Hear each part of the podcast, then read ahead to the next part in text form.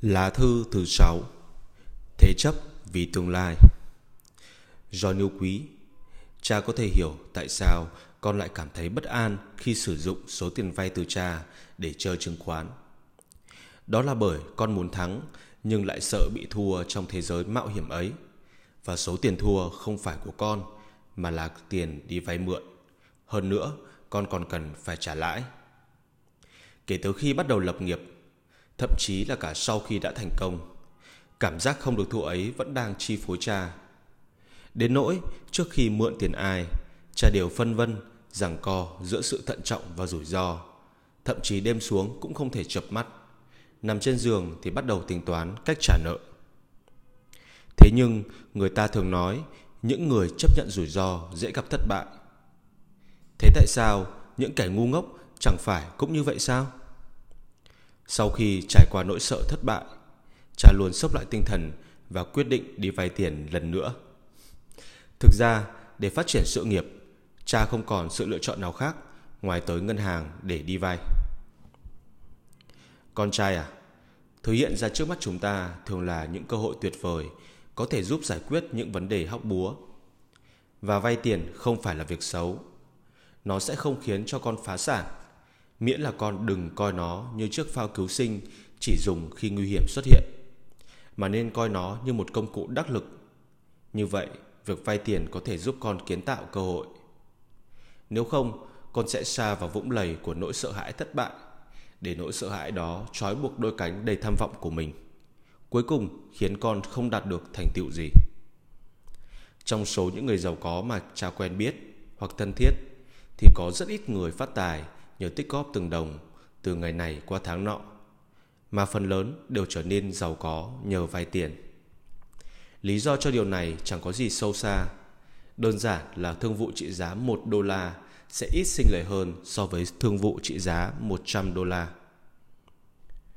Bất kể là muốn có được nhiều của cải hay sở hữu cuộc đời viên mãn, điều mà những người xuất sắc hay nghĩ tới trong cuộc cạnh tranh không phải là nếu thua thì mình sẽ ra sao, mà là mình nên làm gì để trở thành người chiến thắng. Phải vay tiền để tạo ra may mắn.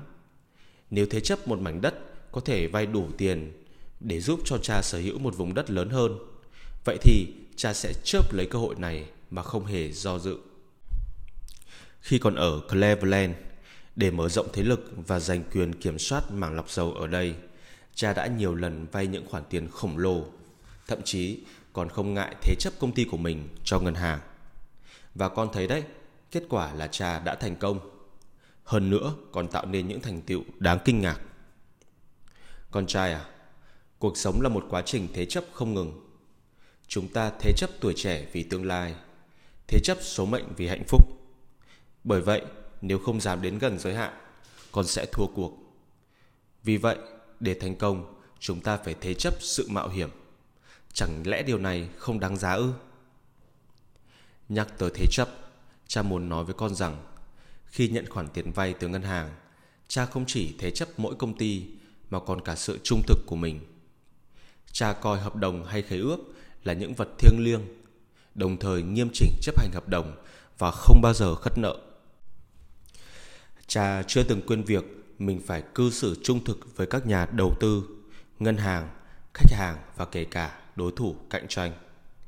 Khi thảo luận vấn đề với họ, cha đều duy trì việc nói đúng, nói thật, không bao giờ bịa đặt và dựng chuyện hay lập lờ nước đôi, bởi cha tin chắc rằng những lời nói dối đó sẽ để lộ bộ mặt thật dưới ánh sáng mặt trời.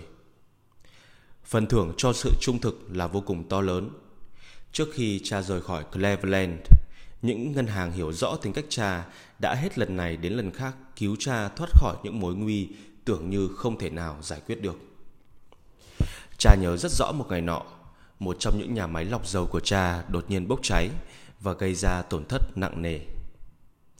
Vì công ty bảo hiểm lần nữa không trả tiền bảo hiểm, trong khi cha lại đang cần gấp một khoản tiền để gây dựng lại công ty, vậy nên cha đã phải vay thêm tiền từ ngân hàng. Bây giờ, khi nhớ lại tình cảnh đi vay ngày ấy, cha không khỏi xúc động.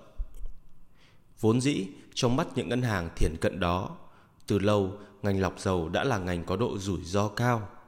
cho những công ty trong ngành này vay vốn không khác gì đánh một canh bạc. Hơn nữa, nhà máy lọc dầu của cha lại vừa bị cháy rụi. Vì vậy, một số thành viên trong hội đồng quản trị của ngân hàng đã tỏ ra do dự với việc cha vay thêm tiền và không chịu giải ngân ngay lập tức. Đúng lúc này, ông Steelman, một người tốt bụng trong số họ, đã yêu cầu một nhân viên mang két sắt của mình đến, khua tay và nói với các thành viên trong hội đồng quản trị: "Các vị hãy nghe tôi nói. Ông Rockefeller và đối tác của ông ấy đều là những thanh niên vô cùng ưu tú. Giả như họ muốn vay thêm tiền, tôi khẩn cầu các vị đừng do dự nữa mà hãy cho họ vay. Nếu muốn có thứ gì đó đảm bảo, vậy thì đây, các vị muốn lấy bao nhiêu cũng được." Cha đã chinh phục ngân hàng bằng chính sự trung thực của mình.